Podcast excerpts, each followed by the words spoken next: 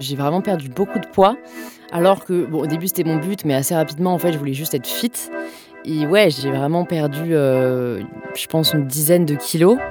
Je crois que à mon plus bas, je devais faire 44 kilos, quoi. Mais je me voyais pas du tout maigre. Je, je me voyais pas grosse. J'avais juste l'impression d'être fit. La personne que vous venez d'entendre, c'est My Better Self. Elle est créatrice de contenu. Aujourd'hui, Louise, c'est son prénom, est connue parce qu'elle prône le body positivisme. Mais quand elle débute sur Instagram en 2016, elle est à fond dans le fitness et elle partage sa vie de fit girl sur les réseaux. Les fit girls, c'est tout un mouvement de filles hyper sportives qui promettent des corps parfaits grâce à une hygiène de vie archi stricte. Louise, a complètement été happée par ça et au bout d'un moment, elle s'est rendue compte que ça la mettait en danger. En suivant son histoire, je me suis demandé à quel point les réseaux sociaux peuvent nous imposer des normes irréalistes. Est-ce que les créateurs de contenu ont conscience qu'ils sont parfois leurs propres victimes? Je suis journaliste chez Brut et mon métier, c'est de raconter des histoires. Et pour moi, un des meilleurs endroits pour les trouver, c'est les réseaux sociaux. Du revenge porn, des retrouvailles inattendues ou encore des relations d'amour toxiques et dévastatrices, les personnes que j'ai rencontrées ont toutes vécu une histoire qui a bouleversé leur vie. Et dans ce podcast, elles me racontent ce qu'elles ont vécu derrière leur écran. Je suis Mina Sundiram et vous écoutez C'est réel.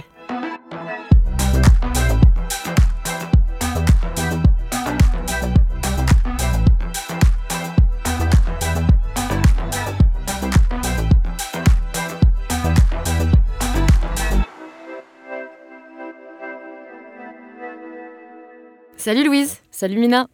Je voulais savoir, tu étais qui avant les réseaux? J'étais euh, une fille, je pense que je me définissais pas encore en tant que femme.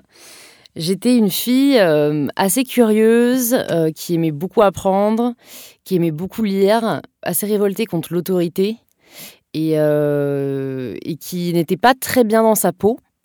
Euh, c'est vrai que j'en parle assez souvent sur mes réseaux, mais je crois que le fait d'avoir grandi avec une sœur jumelle et d'être du coup constamment comparée à quelqu'un, ça m'a construit euh, d'une manière pas hyper saine, euh, même si j'étais très contente d'avoir ma sœur. Mais voilà, du coup, il y avait cette comparaison un peu permanente et ce prisme de l'apparence physique qui arrivait assez tôt parce que en fait c'est vrai qu'au collège lycée on se rend assez compte que le capital popularité est vachement lié à l'apparence physique en tout cas à mon époque, entre guillemets, euh, c'est il n'y a pas si longtemps. Et donc, euh, voilà, euh, vers 14 ans, je dirais, cette volonté de d'être sûrement la meilleure version de moi-même, comme aujourd'hui, sauf que c'était la meilleure version de mon apparence physique. Déjà à 14 ans? Ouais, moi, ça a commencé vers là parce que j'avais une grande sœur, je voyais qu'elle se maquillait. Et notamment, je me suis dit assez tôt, putain, le maquillage, ça rend vraiment plus joli. Euh, et donc, je suis allée voler les fontaines de ma sœur, tu vois, vers 14 ans. Il s'avère que comme euh, je suis assez pâle de peau, euh, j'étais orange à l'école, en troisième. Mais voilà, on fait tous des erreurs hein, pour essayer d'être plus désirable aux yeux de la société. Et voilà, ça a commencé pas mal avec juste des, des, traits physiques, quoi, de détester mon nez, mes oreilles, mes sourcils. je me souviens vraiment, c'est assez fou, quoi, à l'époque, j'avais vraiment cette dichotomie entre le beau et le moche. Tous ces complexes, ils étaient encouragés par euh, ton entourage euh, ou ton reflet dans le miroir C'était quoi? Franchement, euh, bon, même si mon entourage n'était pas hyper bienveillant, qui devait clairement pas aider, mais je pense que c'était plus les magazines, les médias, ouais, ce que je voyais à la télé, les personnes, au final, et j'en ai pas mal parlé dans mon livre, en tout cas quand j'ai fait des recherches, tu vois, euh, j'avais fait une chronique l'année dernière à la télé euh, parce que j'avais lu un article euh, sur un site de sport, les plus belles femmes à Roland Garros. tu vois, il y avait un classement. Qui n'existait évidemment du coup pas pour les hommes et où en fait tu vois il y a eu cette réflexion que j'ai eue d'eux mais en fait c'est vrai que quasiment toutes les femmes qu'on montre dans les médias c'est parce qu'elles existent de par leur apparence physique euh, et, je pense qu'en fait, du coup, voilà, sans le conscientiser et le théoriser comme ça quand j'étais ado, du coup, je me suis dit, ben, peut-être que pour exister, il faut du coup que je sois belle. Et vraiment, euh, tu vois, à l'époque, j'avais cette conviction profonde que j'étais laide. Encore une fois, comme s'il y avait les gens beaux, les gens moches, et que c'était pas un truc très subjectif. Alors en 2016, euh, bah, t'es presque plus une ado, t'as 19 ans, et tu découvres Instagram. Et en fait, sur Instagram, bah, tu suis des femmes euh, qui font surtout du sport, ce qu'on appelle des fit girls. Pourquoi tu as cette passion pour euh, le fitness et les fit girls en particulier? Je m'en rends compte euh, voilà, maintenant avec le recul. Je pense qu'à l'époque, je ne me rendais pas compte, mais euh, j'ai besoin d'avoir euh, des passions, des trucs qui me drivent. Et pendant, du coup, tout mon lycée, ça a, été, ça a été Sciences Po et intégré Sciences Po. Et donc, une fois que je suis entrée, je pense qu'il y a eu une espèce de vide en moi et que j'ai du coup comblé avec le sport. Ma grande sœur avait pris un peu de poids, moi aussi. Elle est venue me voir, elle m'a dit Putain, Louise, regarde ce compte, il y a des avant-après de malades. Et moi, je regarde les avant-après, je me dis Non, mais Pauline, c'est n'importe quoi ça, en fait. T'es au courant que c'est retouché. Et, euh, et, elle me dit Non, non, moi aussi, je pensais ça au début, mais va voir les comptes des filles après, c'est pas retouché. Et donc, en effet, force est de constater que c'est pas des trucs retouchés. Et donc, c'est vrai que ça fait rêver. Tu vois quelqu'un qui a un physique, entre guillemets, euh, non désirable, tu vois, avec, euh, qui, est plus euh, enrobé que, les standards de beauté que tu peux voir et qui après un, con, un physique avec des abdos dessinés, etc. Tu te dis, pourquoi pas moi? Et du coup, on a testé voilà, le programme d'une blogueuse fitness. Et, en fait, j'avoue, moi, ça m'a passionné. Ce sentiment de, de pouvoir contrôler son apparence physique, euh, je me suis dit, waouh, c'est fascinant. Et voilà, j'ai vraiment développé cette passion à partir de ce moment-là. En fait, c'est marrant parce que au début, quand ta grande sœur t'en parle, tu sais que c'est faux et tu dis non, mais c'est n'importe quoi, c'est retouché. Et en fait, finalement, bah, tu pars complètement à l'inverse et tu bascules en fait dans, ce mouvement un peu de, de fitness, etc. Pourquoi tu as tellement envie d'avoir ce corps et de ressembler à ces fit girls? Parce que je pense qu'à l'époque, on se dit, euh, je me dis en tout cas que si j'atteins ce corps, alors je m'aimerais. Donc ouais, c'est vraiment la volonté de gagner confiance en moi et à l'époque la conviction que j'aurais confiance en moi quand j'aimerais mon reflet dans la glace. Et alors, euh, c'était à base de quoi euh, bah, ton entraînement pour ressembler à, ces fit girls? C'était trois fois par semaine euh, ce qu'on appelle du HIT et trois fois par semaine ce qu'on appelle du LIS. donc c'est des acronymes anglais, mais en gros c'était trois séances de sport très cardio mais renforcement musculaire et après, trois séances un peu de, cardio plus léger. Euh. Et en fait, c'est vrai que c'était hardcore. La blogueuse, c'était Kayla Itzines. Ah oui.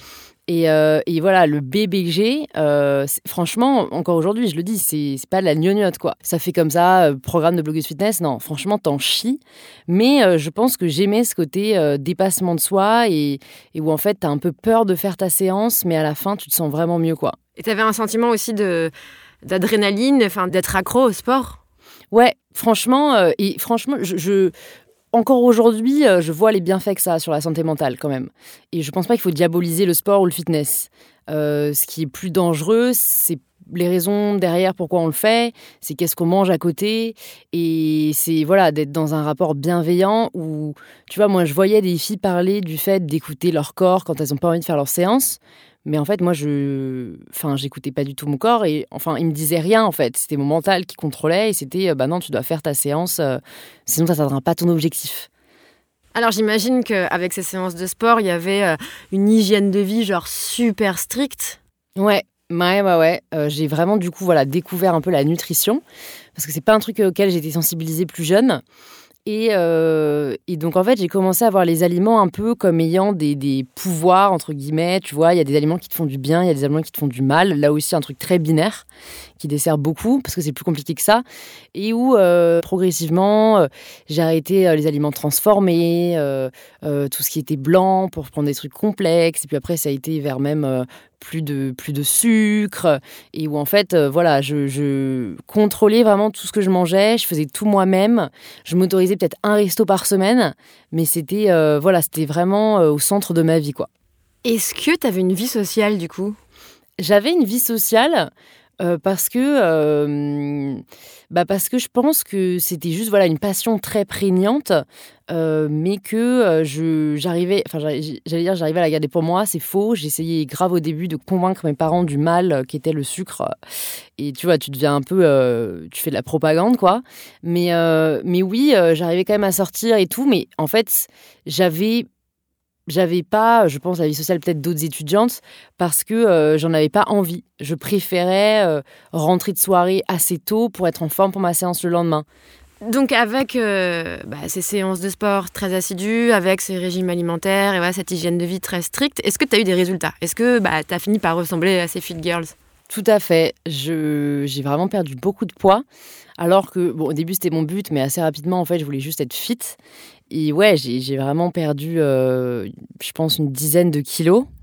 je crois que à mon plus bas, je devais faire 44 kilos, quoi. mais je me voyais pas du tout maigre. Ah. Je, je me voyais pas grosse. J'avais juste l'impression d'être fit. Alors que j'ai partagé récemment une photo pour le Nouvel An sur mon compte Instagram de, de moi à l'époque. Et en fait, enfin, plein de gens m'ont dit j'étais choquée. et c'est vrai que moi-même, quand j'ai retrouvé la photo, je me suis dit, putain, c'est fou, je me voyais pas du tout maigre. Et j'étais maigre, sans jugement de valeur sur la maigreur, mais j'étais maigre, quoi. Et t'as eu des alertes dans ton entourage, des gens qui t'ont dit, euh, Louise, euh, attention? J'en ai eu après. Euh, bah, par exemple, mes parents, voilà, vu qu'ils critiquaient dans tous les cas en grandissant pas mal notre physique, quand ma mère a commencé à me dire Louise, fais gaffe quand même, là t'es maigre, c'est pas très féminin, machin, bah, je m'en foutais vu que je prenais pas en compte ces dires. Mais je me souviens d'une fois, pareil, là aussi assez, assez ancré dans ma mémoire. Euh, je suis allée chez, chez une amie de collège-lycée. Je pense que je devais être en deuxième année d'études supérieures, donc ça faisait peut-être au moins 2-3 ans que je l'avais pas vue, euh, sa mère, qui me voit et qui vraiment a ce truc un peu choqué. Elle ouvre les yeux et elle me dit euh, oh, Louise, dis donc, t'es maigre, ça va, tu vois? Et donc moi, à limite vexée, tu vois, je lui dis ah non non, ça va très bien, je fais juste beaucoup de sport, j'adore ça. Mais donc c'est vrai que j'avais été très surprise, juste en mode bah, qu'est-ce qu'elle voit? Enfin, non, je suis pas maigre. Ah ouais. Donc c'est vraiment. Euh, c'était un peu du déni. Euh. Je pense, ouais. Ouais, je pense que c'était du déni. Après, pareil, le sentiment de jamais être assez bien, assez fit, assez mince. Euh, c'était. je pense que je pouvais pas accepter que j'avais atteint l'objectif que je m'étais fixé, en fait. Et comment t'en joues sur les réseaux? Est-ce que le, bah, le fait que que tu aies atteint cet objectif avec ton corps. Euh, est-ce que tu te mets en scène sur les réseaux? Tu as 19 ans Ouais, en, fait, euh, bah pareil, à l'époque, au final, euh, je pensais détenir un peu une vérité. Euh, j'étais, j'étais donc pas dans la nuance, hein, comme je l'ai clairement fait comprendre. Et euh, en fait, du coup, je voulais un peu ouais, prêcher ma paroisse, euh, mais encore une fois, montrer que moi, je faisais du sport pour me sentir mieux, pour gagner en puissance, en force, que ça m'épanouissait. J'éduquais un peu par rapport à l'alimentation, je montrais des alternatives saines. Enfin, c'était vraiment un plaisir de partager. Donc, à l'époque, je partageais beaucoup de recettes, euh, quelques photos de moi, mais voilà, je me suis pas dit je vais devenir influenceuse. Je me suis juste dit euh, j'ai envie de partager avec des personnes qui ont la même passion que moi. Je suivais des nanas qui, voilà avaient ce type de contenu et moi j'aimais beaucoup suivre. Et donc c'était juste vraiment ce désir de partage euh, avant tout. Est-ce que tu te considérais comme une fit girl? Je pense que je me posais pas trop la question. parce que, enfin, tu vois, qu'est-ce qu'une fit girl? Si c'est quelqu'un qui aime le fitness, oui. Après, euh, voilà, j'avais pas une grande communauté, donc euh, peut-être que j'associais ça plutôt aux personnes qui vivaient du sport, euh, de par les réseaux. tu vois, on avait l'image des youtubeuses fitness. donc, je pense que j'aspirais à l'être, mais je ne me considérais pas comme telle. Aujourd'hui, tu as beaucoup plus de recul es un peu sorti de, bah, de cette espèce de folie, de, fitness, etc. Est-ce que tu penses que ton obsession pour le sport et pour la nourriture, elle-ci et tout, bah, c'était lié à ce que tu voyais finalement sur les réseaux? Je pense que c'est toujours un peu multifactoriel. Euh, je pense que oui, les réseaux sociaux ont joué parce que je voyais du coup euh, des filles euh, bien manger, qui partageaient leurs séances. J'avais envie de leur ressembler, donc voilà, je, ça a vachement nourri, je pense, mon imaginaire. Après, euh, c'est sûr qu'il euh, y a toujours eu un peu cette obsession de la minceur dans ma famille de manière générale, euh, des qualificatifs, tu vois. Enfin, je pense que mes parents étaient grossophobes sans même forcément s'en rendre compte, quoi. Je pense que la société l'est. Et donc, pour eux, c'était très mal de prendre du poids. Enfin, tu vois, vraiment, ma mère, je pense qu'elle a toujours fait un 34-36. et donc, nous, on avait grave cette euh, idée en tête que faire plus que du 36, c'était être gros. Et donc, c'était mal. Toujours dans cette idée du bien et du mal, très dichotomique. Euh, euh, voilà, qui, en effet m'a pas servi, quoi. Est-ce qu'on peut dire que tu souffrais d'orthorexie? L'orthorexie, c'est un peu un trouble du comportement alimentaire. Mmh. Ouais, bah c'est en effet, moi je connaissais pas le terme. Je crois d'ailleurs, pour l'anecdote, alors que bon, euh, euh, enfin, je, sais pas si encore une fois, voilà, c'est l'entourage, les réseaux qui ont fait que je sois devenue. Mais mon père m'a envoyé une fois un lien vers un article qui décrivait l'orthorexie. Et euh, je pense que ouais, j'étais en plein dedans à l'époque et c'était, je me souviens de la définition un peu vouloir contrôler tout ce qu'on mange, les séances de sport qu'on fait et sans vouloir quand on ne les fait pas, quoi. Et donc, euh, moi, j'étais un peu là, genre, euh, vraiment, euh, là, mais c'est fou, les gens veulent absolument mettre un terme partout, là où il n'y a pas forcément de mal, tu vois. Et, et bon, encore aujourd'hui, tu vois, qui peut vraiment le définir, mais c'est vrai que si on veut le formaliser, euh, c'était ça, oui, c'était la volonté de manger parfaitement bien, de faire toutes mes séances et de contrôler tout ce qui touchait à mon, apparence. Mais bon, euh, moi, j'étais aussi convaincue que c'était mon bien-être. Et en plus, ce qui est con, euh, c'est que vraiment je m'écoutais pas parce que euh, j'ai toujours eu des problèmes de digestion. Euh, donc pareil là sur mettre une étiquette, c'est le syndrome de l'intestin irritable. Et du coup, big up aux personnes qui nous écoutent qui l'ont aussi. j'ai jamais vraiment digéré les légumineuses, les crudités. et en fait, j'ai toujours digéré plus les pâtes que les brocolis, tu vois. Et en fait, du coup, cette un peu, je sais pas combien de temps ça a duré, mais on va dire une petite année de, de vraiment être à fond dans le manger sain. En fait, j'avais mal au bide, mais tout le temps, quoi parce que je bouffais que des légumes, des légumineuses, euh, des, trucs que mes intestins, euh, à ce moment-là, digéraient pas. Euh, et, en fait, je crois que c'est aussi ça qui m'a fait assez rapidement me dire tout n'est peut-être pas aussi bon et mauvais que tu le penses, en fait. Il y a peut-être aussi, enfin, tu digères mieux le pain que autre chose, prendre du pain le matin au petit-déj, quoi. Je pense qu'en effet, ce serait mentir que de dire qu'il y a des aliments qui ne nous inflamment pas, mais euh, de là à se dire que euh, c'est responsable de tous nos maux ou qu'on va prendre du poids parce qu'on mange un aliment, ça, j'ai conscience aujourd'hui que c'est pas du tout le cas, quoi. Et toute cette période, tu l'as documentée sur les réseaux. Est-ce que c'est comme ça que tu as construit ta communauté? Ouais, ouais, euh, j'ai partagé ce parcours euh, sur mes réseaux. J'ai partagé, euh, du coup, assez rapidement la prise de conscience que j'étais dans un extrême, que, que notre apparence ne définissait pas. et en fait, c'est marrant parce que j'ai commencé à avoir un discours un peu, voilà, comme on dit, body positive, avant même de vraiment l'être. plus parce que je voyais que quand j'avais pu en partager un ou deux posts, plus par coup de gueule, voilà, qu'autre chose, ça parlait vachement à ma communauté, que ça les faisait sentir mieux. Et du coup, c'est vrai que je me suis assez vite dit, euh, bah, en fait, si ça aide les gens de partager ce genre de contenu, euh, euh, je vais commencer à le partager plus. Et c'est vrai que je dis souvent que les réseaux ont été aussi ma thérapie, quoi. c'est peut-être ça qui m'a fait tomber dans le piège, mais c'est aussi ça qui m'a fait en sortir. De par le fait que j'ai partagé du contenu de plus en plus bienveillant et positif, et donc c'est vrai qu'on finit par y croire, mais aussi parce que j'ai ouais, commencé à suivre d'autres personnes que ces fit girls qui, partageait uniquement une version de l'histoire. Et, euh, donc assez rapidement, euh, je suis sortie de ce piège-là et, j'ai partagé aussi euh, du coup cette, ce chemin vers l'acceptation de soi sur les réseaux.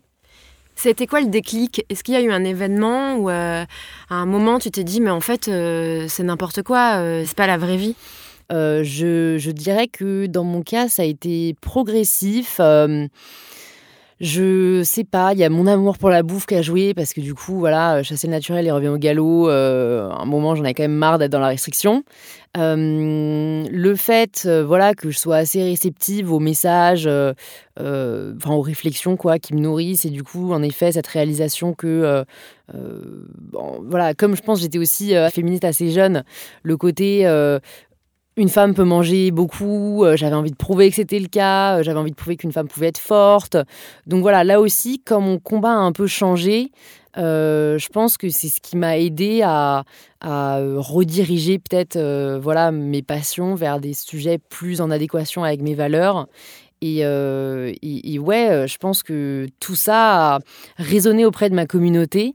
Euh, en tout cas, pareil, il n'y a pas eu de déclic tout d'un coup, plein de gens commençaient à me suivre. Euh, non, ça a vraiment été au fur et à mesure.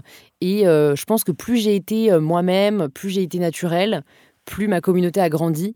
Parce que c'est vrai que c'était encore assez rare sur les réseaux il y a, a 3-4 ans de, de voir des personnes sans filtre ou de voir des personnes qui partageaient le fait qu'elles avaient pris du poids et pas juste perdu du poids.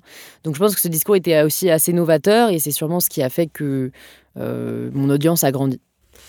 Est-ce que tu as perdu des gens en route parce que tu passes du statut de euh, fitness girl avec une hygiène de vie stricte comme on l'a dit, beaucoup de séances de sport.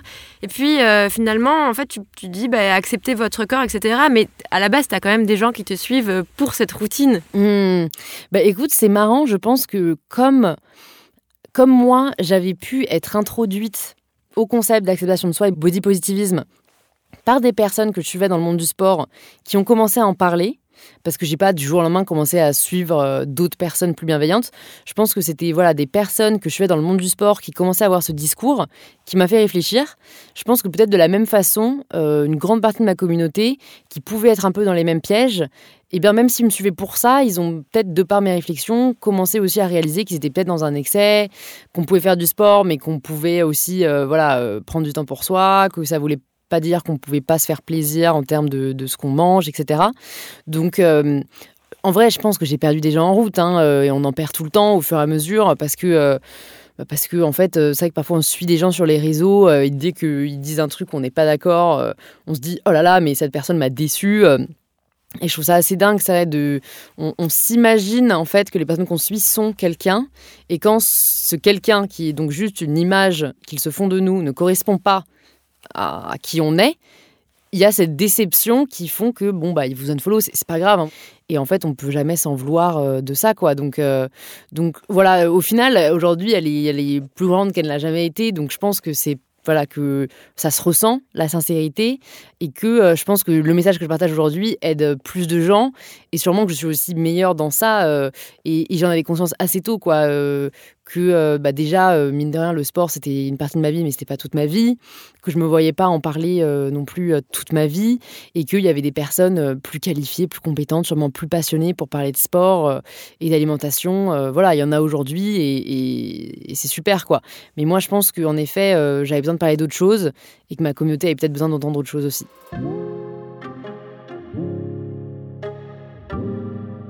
Est-ce que tu te souviens de la première photo de toi que tu as postée euh, avec un corps euh, entre guillemets normal? Est-ce que c'était difficile de finalement se mettre à nu euh, bah, avec tes défauts, avec tes complexes sur les je, je pense qu'il y en a eu plusieurs, mais je dirais que celle qui m'a hum, où je me suis vraiment dit waouh, je me fais un peu, je sors un peu de ma zone de confort. C'était pour lancer On veut du vrai, euh, où en fait du coup je me suis bah ça quand tu lances un mouvement on veut du vrai faut pas le faire à moitié quoi. Et donc j'avais vraiment ce ras le bol moi du côté trop lisse euh, trop euh, trop retouché trop euh, mis en scène qu'il y avait sur les réseaux. Et donc ben je vraiment tu vois j'ai réfléchi à quel poste je pouvais faire. Et je me souviens que une amie avec qui on avait lancé le mouvement avait fait un poste beaucoup plus travaillé et je m'en étais un peu voulu après d'avoir fait moi un truc aussi simple, mais au final était vraiment très naturel, qui était avec une pancarte avec écrit On veut du vrai, totalement démaquillé, ce que je crois que je n'avais jamais fait vraiment sur une photo avant, euh, avec vraiment voilà des bourrelets sans chercher à avoir euh, à apparaître d'une certaine manière. Et euh, c'est vrai qu'il y a ce truc que j'ai plus maintenant, que j'ai eu à ce moment-là de qu'est-ce que les gens vont penser de moi. Euh, un peu genre merde, ils vont voir que je suis moche, tu vois, euh, qui était un peu un truc, voilà, euh, t'as pas envie de le faire, quoi. Bah alors justement, quel rôle peuvent jouer les créateurs de contenu bah, comme toi dans, dans l'acceptation de soi? Un grand rôle pour moi parce que euh, parce qu'on est très suivi, parce que euh, certains euh, nous regardent comme des modèles ou en tout cas ouais peut-être on peut leur apporter quelque chose dans leur vie qui font qu'on a une responsabilité et puis juste on est visible quoi. Donc c'est vrai que j'essaye c'est et pour moi-même, mais surtout pour les autres, de pas mettre de filtre en story. Euh, enfin, j'en mets vraiment jamais, sauf quand c'est un filtre marrant, parce que je me dis, euh, bah, en fait, le filtre, il sert personne, il sert ni la personne qui le voit, qui du coup va se dire qu'elle n'est pas assez bien comme elle est, ni moi-même, parce que du coup, euh, j'ai l'impression qu'il faut que je ressemble à une certaine apparence pour être assez pour être validé et pour pouvoir partager mon contenu. Donc en fait, c'est vraiment se dire, il n'y a pas de mal à être comme on est. Et c'est pas parce qu'on n'a pas une certaine apparence que euh, qu'on doit avoir peur de se montrer quoi. C'est un peu vraiment une déconstruction poussée, mais de, euh, je sais que certains ont plutôt un discours de se dire euh, bah ouais moi les jours je me trouve moche et je mets un filtre et c'est ok. Ok franchement si vous êtes à l'aise avec ça c'est cool, mais moi c'est plus de me dire pourquoi je me trouve moche. Pourquoi? Parce que je suis démaquillée et que je suis pas coiffée. mon propos change. pourquoi est-ce que je suis moins bien? Vu que je suis la même personne. Et donc vraiment, euh, c'est marrant parce que tu vois, au début, tu m'as présenté comme euh, un peu représentant du mouvement body positive. Euh, moi, si on me demande, je me, je me sens pas faisant partie du mouvement body positive. Ah ouais Ouais, moi je revendique plus, si on doit revendiquer quelque chose, la body neutrality. Euh, C'est-à-dire et, donc c'est différent, c'est en fait d'être très neutre par rapport à son apparence. C'est que j'ai une apparence, euh, je ne la juge pas en fait. Euh, je ne, et, pour moi en fait, le corps et l'apparence sont une infime partie de qui on est. Et là où le body positivisme, même s'il a fait beaucoup et qu'il a permis de célébrer les corps, en fait, t'es toujours en train de voir des corps toute la journée hein, sur les comptes body positive. Et donc, en fait, pour moi, la body neutrality, c'est euh, en fait, il n'y a pas de beaux corps, de corps moches, il y, a des corps, et en fait, il y a aussi vous.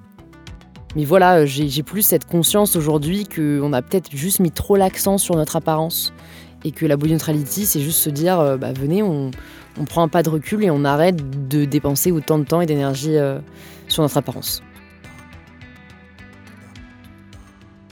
Alors tu dis body neutral, mais entre nous, tu penses quand même à ton corps parfois. Parfois tu l'aimes, parfois tu le détestes. Ben non, tu vois. Ouais, j'y pense, hein, mais je l'aime pas ou je le déteste pas. Je me dis pas. Euh, enfin, tu vois, là par exemple, j'ai pris du poids. Je suis plus dans la constatation. Euh, je vais pas euh, me blâmer, me restreindre. Euh, c'est en fait un mouvement d'acceptation, quoi. C'est plus ça, c'est plus euh, c'est comme c'est et, qui, qui, je suis pour juger mon corps, en fait. Comment on fait pour, euh, bah, pour s'accepter et pour accepter qui on est et pour un peu se détacher de l'image qu'on a de notre corps? Ce qui m'a aidé personnellement, c'est pas mal de lectures de déconstruction justement de, de l'importance de l'apparence physique et notamment vers les femmes, d'à quel point on nous a fait peser ça sur nos épaules. Et euh, ben, je recommande par exemple les livres de Mona Cholet, moi, qui m'ont beaucoup aidé. Euh, j'essaye dans mon livre de partager aussi euh, ça, parce que, en fait, pour moi, à partir du moment où on prend conscience d'où ça vient et que c'est une injonction, c'est beaucoup plus facile ensuite de s'en détacher.